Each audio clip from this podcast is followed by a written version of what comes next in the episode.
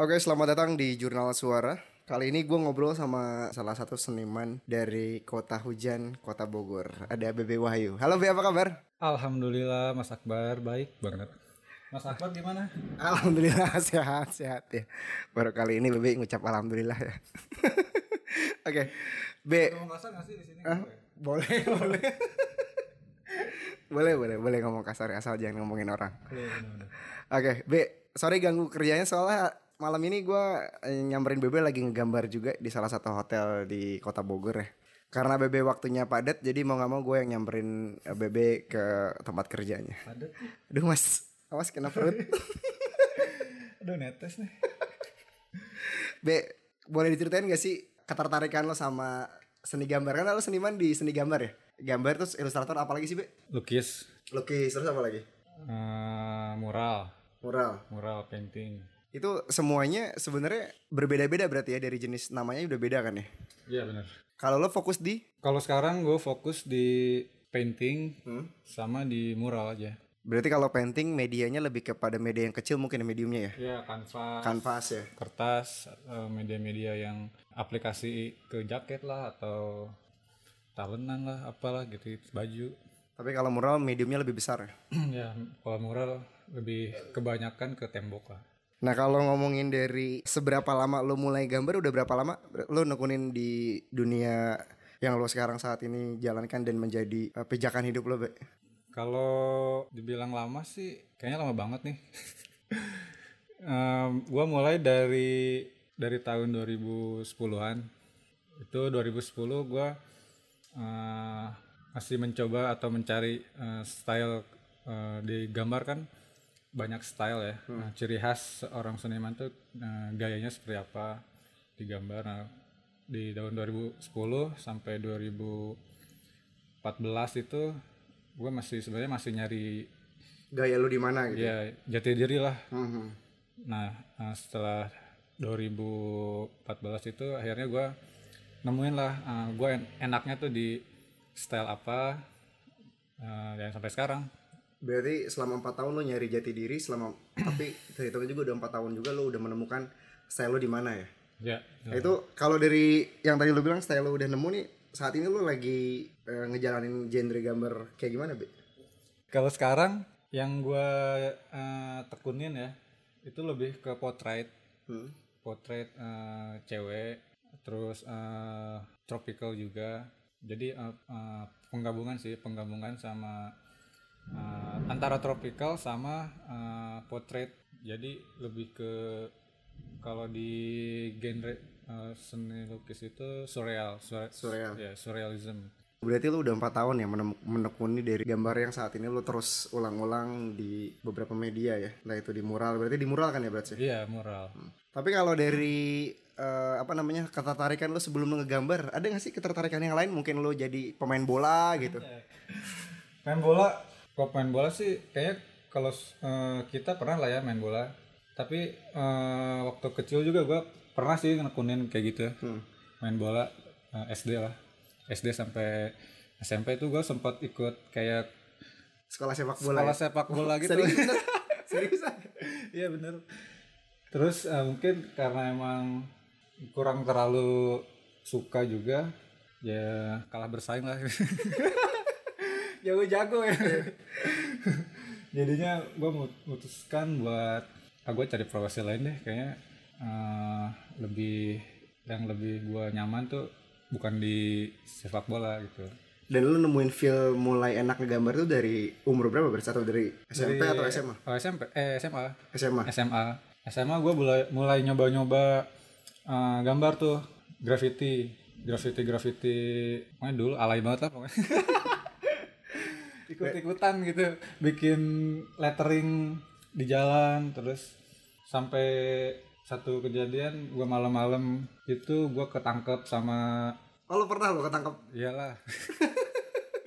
Kalau eh, semua yang bergelut di street art kayaknya pasti ngalamin lah hal-hal yang kayak gitu Nah awal mula kan berarti lu SMA udah mulai tertarik. Tapi eh, wadah yang pertama kali atau temen yang pertama kali mengenalkan lebih dalam lagi terkait tentang gambar Ada gak sih Be sampai saat ini orangnya gitu? Yang bener-bener eh, Orang ini tuh bener-bener buat karir gue tuh ngaruh banget nih Dari gue mulai mulai awal ngegambar sampai gue se-expert ini gitu.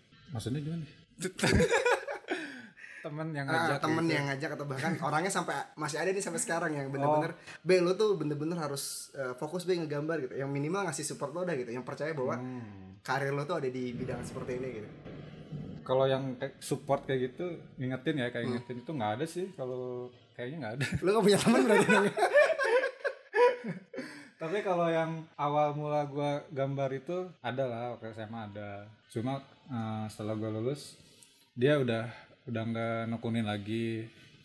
Eh, terus beda kuliah juga jadinya gua udah jarang ketemu lagi nah pas gua kuliah itu kebenaran kan emang lingkungannya udah lingkungan mural semua Hmm.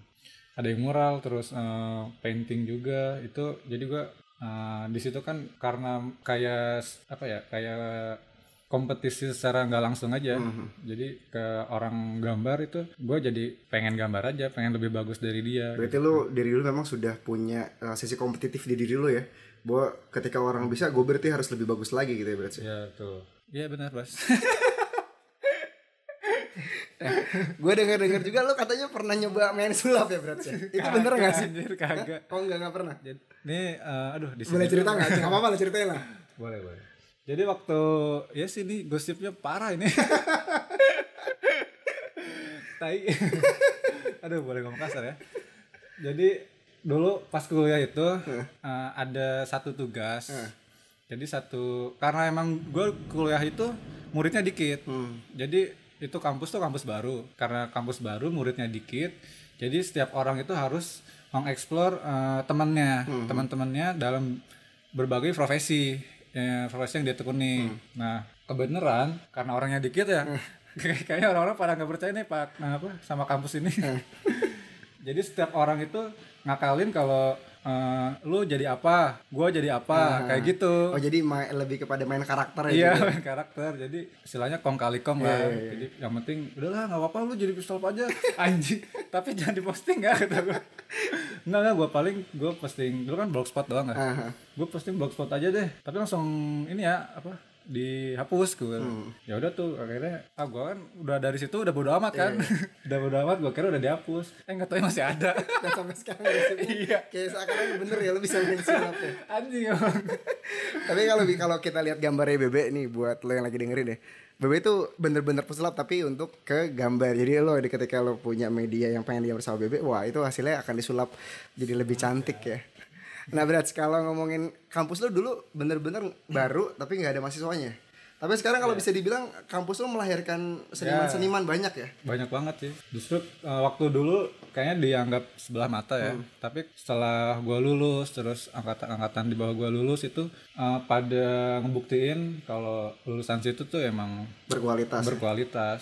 Banyak banget sih uh, yang teman-teman gua yang malah yang kayaknya lebih jago dari gue juga banyak dari lulusan dari situ Tapi kalau kalau dari kalau dari besar besarnya lingkungan seorang Bebe Wahyu dari setiap karakter yang digambar, lu besar di komunitas atau lu mengeksplor gaya lu sendiri sih, Brats? kalau awal sih emang komunitas ya malah gua ngebentuk komunitas sendiri Komunitas apa itu? Nah, street art yang gue bareng Ruli, Hmm? Ruli terus eh, ada dulu itu Sandi, Rico. Cuma yang lebih aktif tuh gua sama Ruli lah, yang yang sering eh, bikin Kegiatan. kegiatan di Dadali dulu kan Dadali tuh ya tempat nongkrongnya.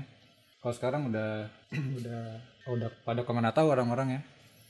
Nah dari situ gua explore style gua sendiri terus dan ternyata banyak juga sih peminat-peminat di Bogor yang pengen ikutan. Yang akhirnya pada banyak Iya. peminat untuk ikutan di komunitas tersebut. ya. Iya terus setelah itu eh, itu kan gua buat itu 2011an. Hmm. Nah gua udah mulai kurang aktif itu 2013 lah. Itu mungkin faktor Kuliah juga ya. kuliah sama ekonomi juga sih. gua harus gua harus makan nih besok. Jadinya gua agak agak nggak gua fokusin. Sampai saat ini komunitasnya masih ada. Masih ada Masih masih, ada. ada Berarti ya. lu bisa dibilang salah satu founder dari komunitas tersebut ya berarti. Iya. Itu komunitas apa berarti? itu Rain City Strike Rain City Strike ya. yes ya Wah ya mungkin dari Bogor banyak lah lahir-lahir seniman-seniman yang salah satunya BBY ini salah satu seniman terbaik yang ada di kota Bogor mungkin banyak juga seniman-seniman rap di kota Bogor karena saat ini gue sedang sama BB Wahyu jadi kita akan melihat sudut pandang dari seorang BB Wahyu terhadap eh, bisa dibilang pekerjaan dari seorang seniman itu seperti apa dan juga sudut pandang lainnya dari seorang BB Wahyu. Nah kalau ngomongin eh, pekerjaan nih men, sejauh ini nih, mungkin di beberapa tahun ke belakang lo nggak pernah eh, berpikir bahwa pekerjaan lo sekarang ini akan menjadi pekerjaan yang sangat menyenangkan dan juga menghasilkan pundi-pundi yang sangat banyak ya berarti ya. Nah, sekali brother nah sekarang lo udah lo udah karena gue akan selalu ingat kalimat BB itu seperti ini nih. Ketika lo sudah menekuni bidang tersebut untuk masalah materi dan yang lain itu mengikuti bener nggak Ben? Ya, betul sekali betul sekali bro Nah, don't worry about money lah. Don't worry about money. Money follow human. Human follow dreams. Ah, sadis. Nah berarti lo eh, bisa dibilang udah settle belum sih men dengan pekerjaan lo seorang seniman seperti ini? kenapa Udah settle belum? Maksudnya udah menurut lo nih apakah lo masih eh, merasa oh ini udah cukup nih atau lo harus bener-bener mengeksplor lagi dari mungkin dari kemampuan lo menggambar ataupun dari lebih kepada eh, memasarkan dari jasa dan karya lo ini gitu. ya namanya Karena lo udah mahal dong kalau sekarang dong ya men ya. Namanya manusia kan nggak ada puasnya ya. Hmm. kalau gue sih masih belum lah. Masih belum cukup buat gue udah settle apa belum nih? Hmm. tapi gue nggak nggak terlalu mikirin ke situ. Tapi ya gue mikirin gue terus explore karya gue style gue eh, walaupun eh, biar satu style tapi gue harus tetap explore terus. Gimana caranya kayak gitu. Tapi kalau untuk eh, hal-hal yang lain itu mengikuti ya. Dari proses yang lo jalani dan lo sudah bisa nikmati ya. Salah satunya saat ini ya men. apa tuh ya alhamdulillah mas Akbar ya karena gue kenal sama Bebe Wahyu di kurang lebih di empat tahun ke belakang ya. gue juga ngelihat dari rekam jejak seorang Bebe Wahyu itu dari gambar dia nggak pernah main-main dalam artian dia fokus dengan bidangnya dia yang sampai pada akhirnya mengantarkan dia eh, menjadi seperti ini. Dan salah satunya di tahun 2014 atau 2015 sih yang lo dapat penghargaan dari Anugerah Musik Indonesia itu untuk album Artok terbaik. fuck. Gak penting sih itu sebenarnya. Tapi itu tapi kalau untuk eh, buat eh, apa namanya buat dari biografi lo lo salah satunya dapat penghargaan itu men. Untuk album terbaik ya. Meskipun bandnya sekarang udah nggak ada gitu kan. Beruntung banget sih 2014 sih. Kalau- itu dari 14 ya? 2014 nah itu lo pernah pernah punya target gak sih kalau wah kalau gambar gue ini nih harus dapat ajang itu atau lo bener-bener ngebiarin ya udah gue ngegambar aja buat si band itu gitu Iya, enggak sih. Malah kok tiba-tiba masuk kategori kata gua. Emang lu daftarin ya gitu? Enggak, karena anak-anak. Ya, gua bikin upload kan emang karena gua mau naikin nama gua juga. Terus sama eh, naikin si band itu juga. Jadi simbiosis mutualisme lah. Jadi eh, ya udah gua sini gua gambarin terserah lu bayar berapa. Yang penting gua gambarin terus, eh, sesuai style gua lu jangan komen kalau apa. Yang penting gua ngerjainnya enak. Ya udah tuh beres. Dia kan emang masuk eh, label juga. Nah kalau gua sama anak-anak juga nggak nggak tahu kalau emang si label itu ngedaftarin Artoknya saat itu ya? Iya ngedaftarin ke Emmy Award alhamdulillah sih kita ke sana naik kereta. Dan, dan lu saat itu eh, apa ya men? Apa yang pertama kali ketika lu eh, masuk kategori masuk nominasi dan pada akhirnya si Artok itu masuk jadi pemenang. Yang lo rasain saat itu apa berarti Aduh, gua dulu eh udah lupa udah, udah lupa kayak Hmm. apa yang gua rasain. yang saya ingat gua sih eh gua sama Tahu sama Deli itu eh diem di pinggir. Orang-orang kan pada duduk di bangku ya. kalau di Kalau kita tuh di pinggir, jadi kayak kamu nggak diundang gitu. iya, kayak tahu kayak penonton dangdut yang yang pengen nyawer tapi malu-malu gitu. Pokoknya dari situ eh, pertama kan datang datang eh, ke red carpet terus nggak ada yang foto. Oh nggak ada yang foto nggak ada. karena nggak ada yang tahu ya? Iya siapa lu gitu? Paling kan juga OB nih yang nganterin makan ya. Dari si- ngelewatin red carpet terus ke ruangan makan tuh. Eh, kan kita kan dikasih eh, itu bah undangan. Jadi kita tunjukin nah, di situ gue- kita makan bareng dulu tuh Oh, sama, gala dinner, ya, gaya sama ya. artis-artis yang lain. Padahal mereka juga nggak kenal ya. iya. Nah orang ngapain ini ikut makan ya? Da- dari situ eh, yang lain tuh yang habis makan pada ke dalam semua. Kita masuk kan nih? Saling nanya gitu kan. Ya udah kita masuk tapi jangan duduk. Kenapa emang? Emang kita yakin menang anjir udah udah pesimis gitu kan sama sih gue juga pesimis lagian kan eh, pesaing-pesaing yang Didaftarinnya saat ya, itu ya. nominasinya kan bagus-bagus juga SID lah terus kalau nggak salah kita gue tahu deh Masuk juga ya deh. Iya, terus banyak kali lima band pokoknya. Dari situ kita diam aja gitu di pinggir. Pas giliran pembacaan nominasi itu, malah kita ngomongin ngobrolinnya, nih berat menang siapa nih? Men- ngomongin band lain menanginnya tahu ini gitu Lo nggak ngomongin, mereka nggak ngomongin bandnya dan lo juga nggak ngomongin artwork lo ya. Lebih kepada ini yang menang siapa nih? gitu. menang siapa nih?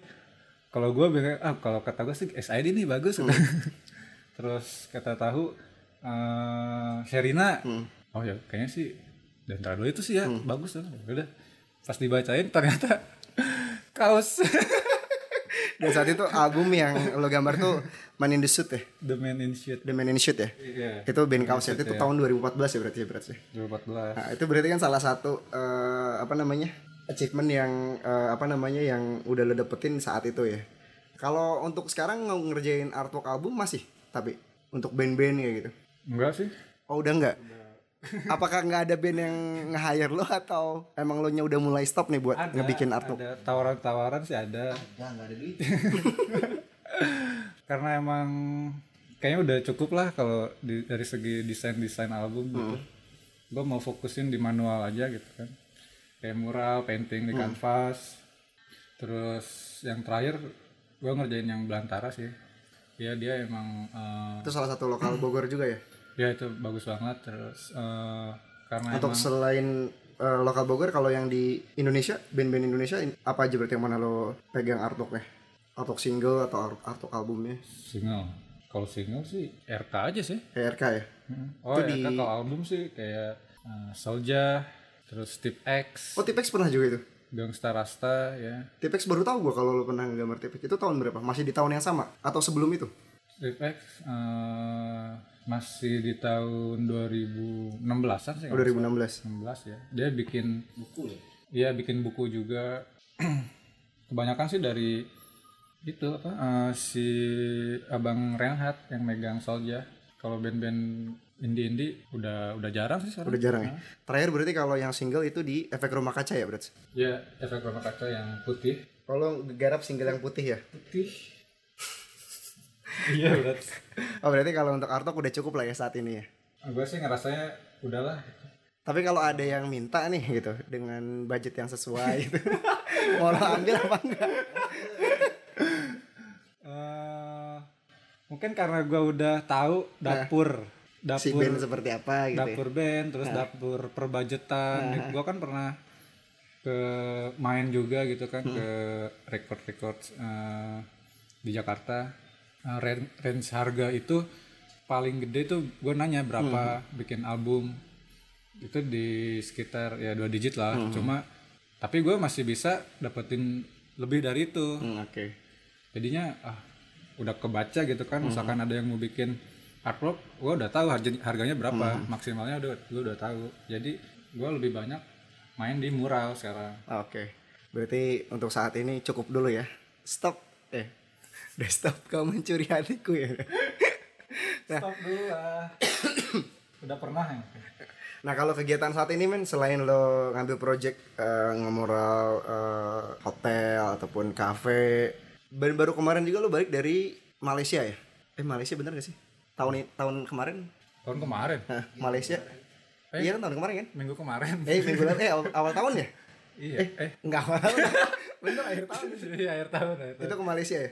Itu di dalam rangka gambar juga. gambar lah Cuma ya ada mungkin lo jalan-jalan gitu kan. Itu dapat undangan? sih sekalian jalan-jalan. Itu dapat undangan atau Enggak, itu tuh sebelumnya gue dapet klien.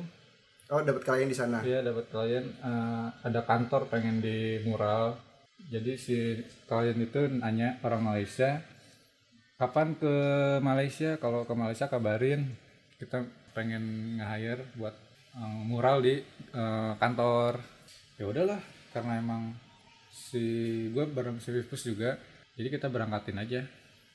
Itu baru di beberapa minggu yang lalu ya. ya Nah, gue liat di YouTube lo juga waktu itu lo ke Singapura sama eh, Vivus sama lo sendiri terus sama lo juga ya. Ada satu lagi tuh seniman juga yang malas gue sebutin itu. Ada Hawa ya, Agiwa juga lo berangkat ke Singapura tahun 2016 ya. my friend 2016 ya. dua tahun yang lalu lah Dua tahun yang lalu ya. Itu eh, lo collab sama seniman lokal atau lo diundang sama klien juga buat ngegambar di sana berarti? Kalau itu sih emang event ya. Ada event, ada event event di Singapura Black Book studio gitu. Dia emang ada painting bareng. Jadi kita emang diundang aja. Sekalian jalan-jalan juga ya. Jalan-jalan juga. Berarti kan lu dari menggambar bisa ke Singapura, bisa ke Malaysia ya, bisa ini, bisa itu ya. Banyak ya Brats ya. Ya. Nah, kalau Ini dari apa ya? Nah, kalau dari saat ini kegiatan lo tadi selain lo nggambari project di eh, hotel ataupun di cafe ataupun di office yang nge-hire lo buat nggambar, ada kegiatan apa lagi, man? Lo masih kalau yang di apa namanya yang di Jakarta ngajar masih?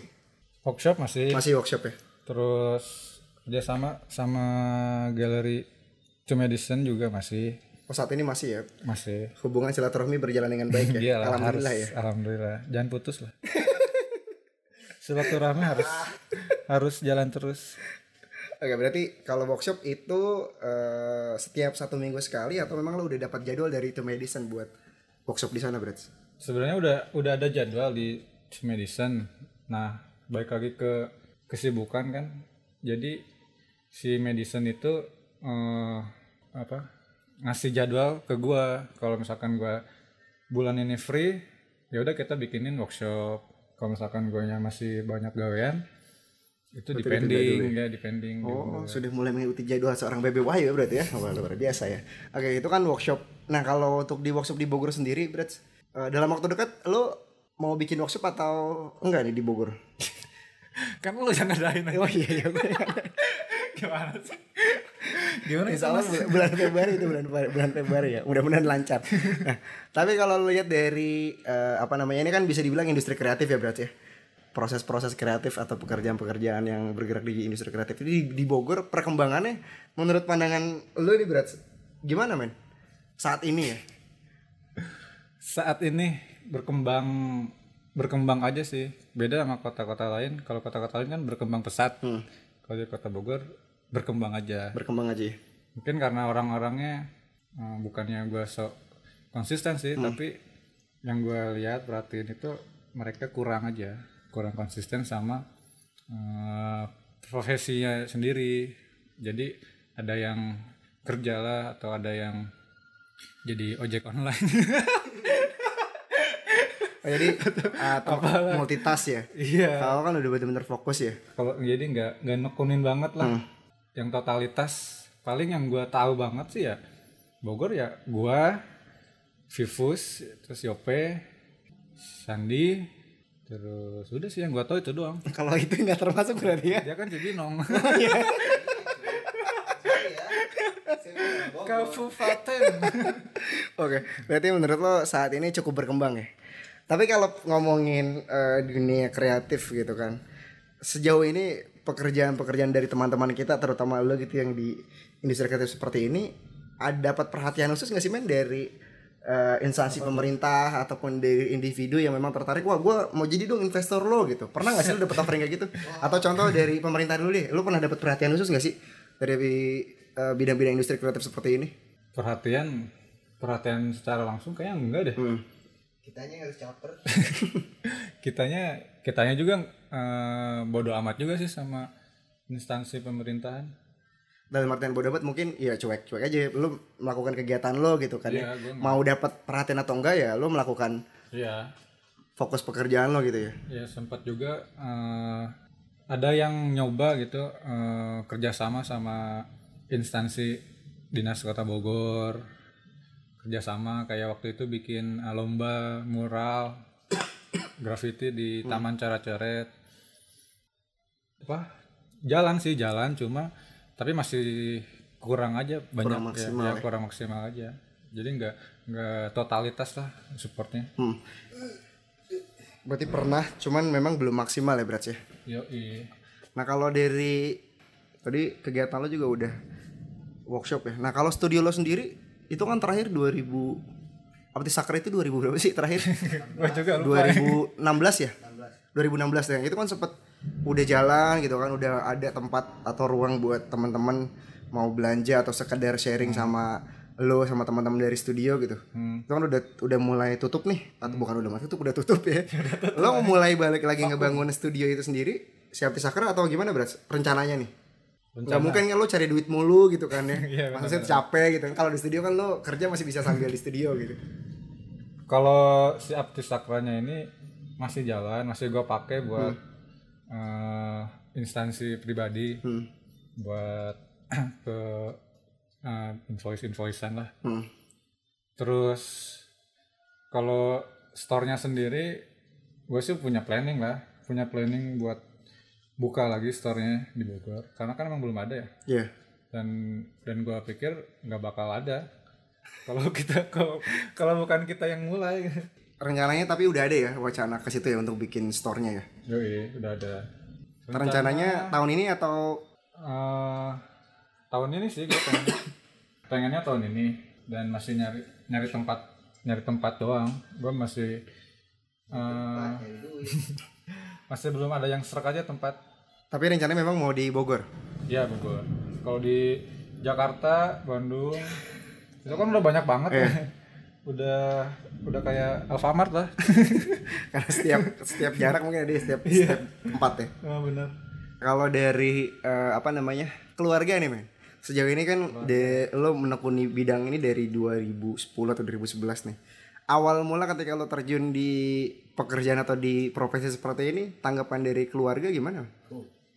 Apakah ada ada pemikiran yang wah ntar nggak punya nggak ada duit itu kayak gitu? pasti lah ya pemikiran kayak gitu namanya orang tua yang nggak mau ngelihat anaknya melarat. Habis pulang pulang nggak bawa duit. Berangkat minta duit.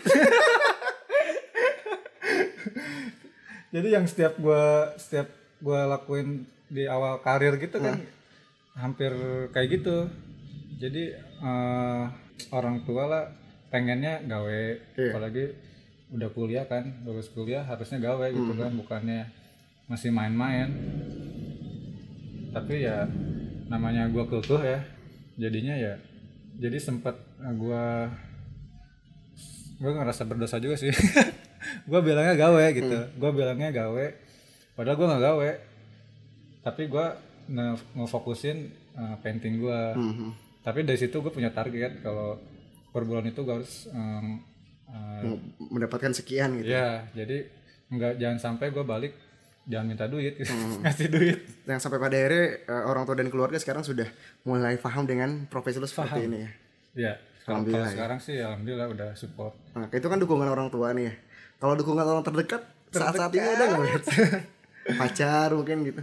pacar Pacar yang mana nih? apa itu pacar enggak lah enggak enggak Enggak ya? Tapi eh, belum, belum, belum ya. Lo belum mau nyari pacar atau gimana berat? Belum mau having fun. enggak gimana ya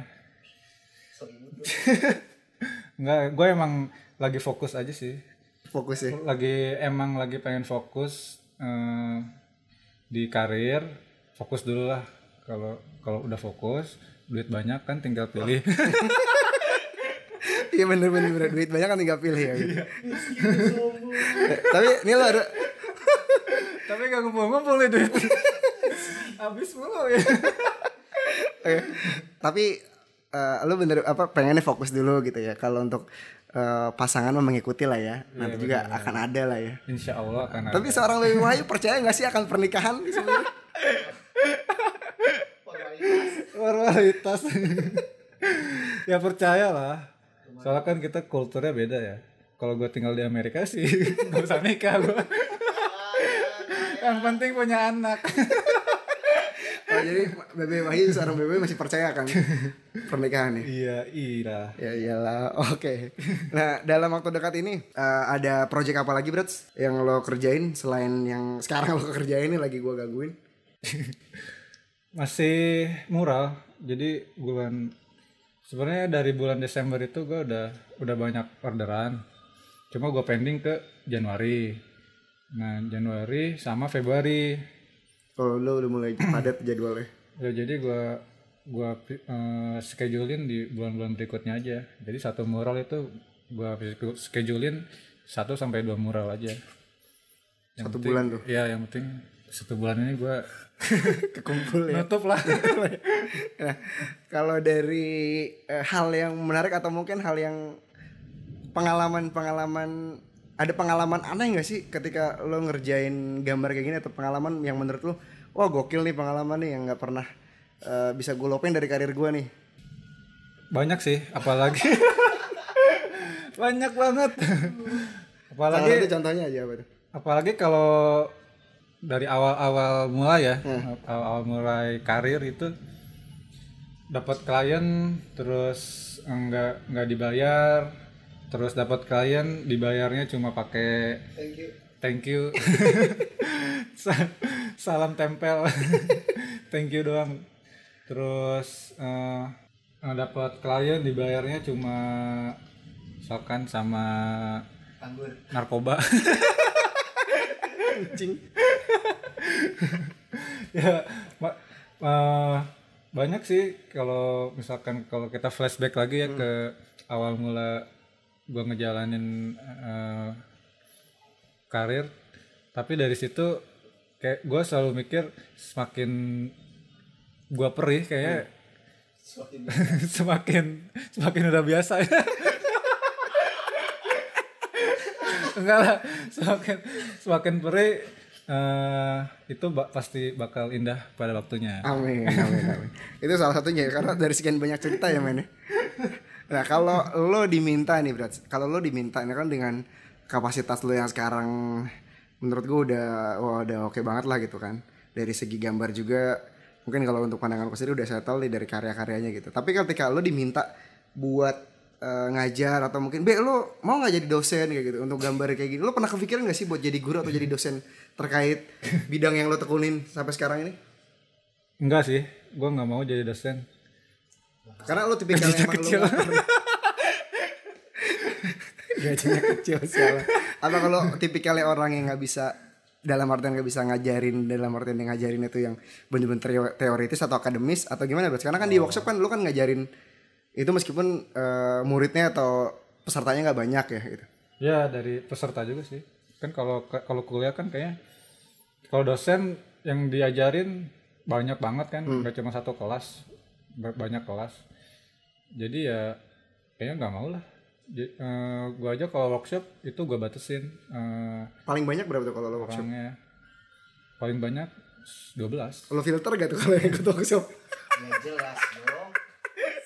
Oh berarti bukan gua gua, adminnya gua, brother gua, gua, gua ke mana-mana nih pertanyaan nih. Berarti saat ini lo belum belum kepikiran ya kalau buat ngajarin gitu. ya? Tapi pernah nggak sih ada yang minta KBB ajarin gue dong gitu, ajarin aku dong gitu. Sampai saat ini berarti. Entah itu lewat sosial media lo atau bahkan ketika ketemu sama lo ngeliat gambar lo, eh ajarin gue dong gitu.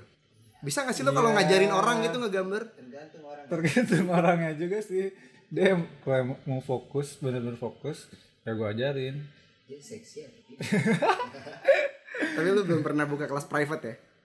hampir sih Aduh, rokok-rokoknya. Oke oke. belum belum belum Belum ya? belum tapi banyak yang minta Sampai saat ini belum belum lo belum kepikiran buat ngambil. belum belum belum eh, soalnya gue bingung eh, cara proses itu eh, pengajarnya tuh kayak gimana private itu kan otomatis per minggu itu harus rutin ketemu ya nah gue takutnya bentrok sama eh, gawean jadi gue sekarang fokusnya workshop aja yang sehari kelar gitu Oke, fokus di workshop sama project-project. sebelumnya. Berarti Iya. kegiatan lo saat ini masih fokus di workshop, terus juga sama project-project yang lo kerjain ya. Kalau untuk eh, gallery to medicine ini sendiri, yang eh, gambar yang lo dipakai itu di media apa? Berarti di baju kah, atau di dinding kah, atau di lukisan? Oh, eh, Gambar yang dipa yang dipakai dari hasil gambar lo, Iya. yang ada di to medicine itu yang dipamerin di media apa? itu ada kanvas, Hmm. kanvas, terus di dinding juga, terus eh, fashion juga, cuma lebih ke dress eh, cewek ya. Hmm, Soalnya kan gambar-gambar gue kayak ke cewek-cewekan. Jadi ya sekarang sih fokusnya gue sama Tim Medicine lebih ke fashionnya dulu. Nah kalau untuk eh, painting di kanvas itu cuma event eh, pameran aja setahun. Ataupun by project ya, kalau misalnya ada yang minta Iya. buat ngelukis ya. Ya, by project. eh, kadang suka ada sih yang customer medicine minta mural atau painting eh, pengennya sama gua itu jadi si itu medicine eh, nge, nge iniin lah pokoknya ke perantara Kalau baju yang dipakai berarti di fashion di baju lah ya. Itu udah banyak juga kan gua lihat juga di beberapa postingan lo atau beberapa postingan medicine dan bahkan kemarin sampai ada dipakai sama salah satu artis Siapa? di acara ulang tahun stasiun televisi ya. siapa tuh? Kok lo tahu sih? Karena waktu itu lagi mau bilang. Lo ngasih lihat ya ada gambarnya. Sial. Oh iya. Maaf mas. oh iya. Tapi itu kan Itu bukan yang pertama sih. Oh Udah itu bukan yang pertama ya, Iya, berarti? sebelum- berarti udah, sebelumnya udah ada beberapa selebriti ataupun artis yang udah Iya, pakai udah. Soalnya hasil kan karya gambar lo yang diaplikasikan ke fashionnya di To Medicine ya. ya soalnya kan itu eh, si To Medicine bikin dressnya itu emang limit. Mhm.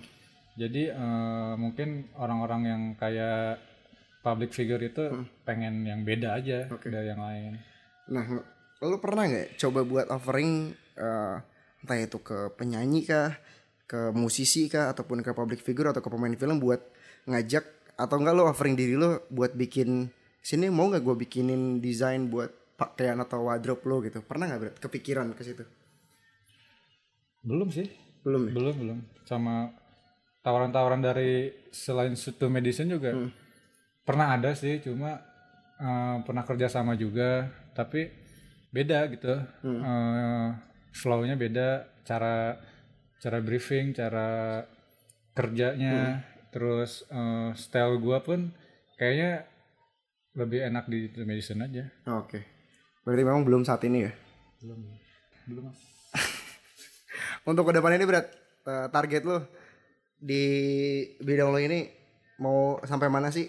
Lo mencoba untuk memaksimalkan kemampuan lo? Pengennya lo pengen sejauh mana berat? Target sejauh belum ada sih berat.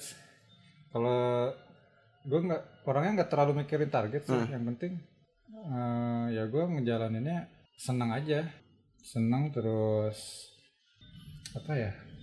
Explore juga sering explore eh, style gue itu sih yang yang Yang lo utamakan ya? gue utamain gue harus sering-sering explore style gue biar orang tuh nggak nggak monoton nggak lihat nggak jenuh aja lihat karya gue gitu Nah kalau dari eh, seniman luar negeri yang jadi patokan lo atau yang jadi ketertarikan lo akan menggambar siapa berat?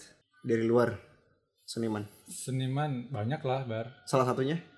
kalau eh, nggak bisa salah satu sih gue paling kalau cuma idola ya yang sering gue gambar itu kayak Frida Kahlo mungkin gue gua suka seniman itu yang gue harus lihat backgroundnya dulu Oh oke. Lo berarti ngelihatnya nggak cuma karya dia tapi proses dia sama background Iya. dari dia juga ya? Ya, jadi gue lihat si senimannya ini dulu tuh dia eh, seperti apa sih dia eh, sampai bisa terkenal gitu kan. Nah, gue lihat kalau si Frida ini dia emang benar-benar dari nggak punya apa-apa gitu kan. Terus dia eh, kecelakaan, eh, ketabrak gitu kan. Terus dia nggak bisa jalan dan dia tuh cuma painting itu di di tempat tidurnya. Jadi ya se se struggle. Prosesnya struggle itu. iya se struggle itu dia optimis kan. Kalau dia tuh emang bisa bisa jadi seniman walaupun cacat gitu. Oke, berarti lu ngelihat dari eh dari sisi lebih kepada eh, apa namanya? riset dari seorang yang lo idolakan juga ngelihat dari proses ngebentuknya seorang ya. seniman itu sendiri ya berarti? Ya betul. Gue lebih suka sih orang-orang yang mungkin karena gue ngalamin juga ya. Hmm. Eh, orang-orang yang dari nol banget yang beda kan kalau born to be rich. Beda lah. Gue mau jadi apa aja bisa ya gitu. kalau orang-orang kayak gitu ya bukannya nggak suka tapi ya pemandangan orang kan beda-beda. Tapi gue lebih suka orang-orang yang dari nggak punya uang sampai bisa punya uang dari hasil sendiri. Kerja keras lah ya. Ya kalau dari negara mana men yang pengen lo kunjungin dan yang pengen lo gambar? Pertama gue pengen ke Inggris. Jauh banget. Nggak ada umroh.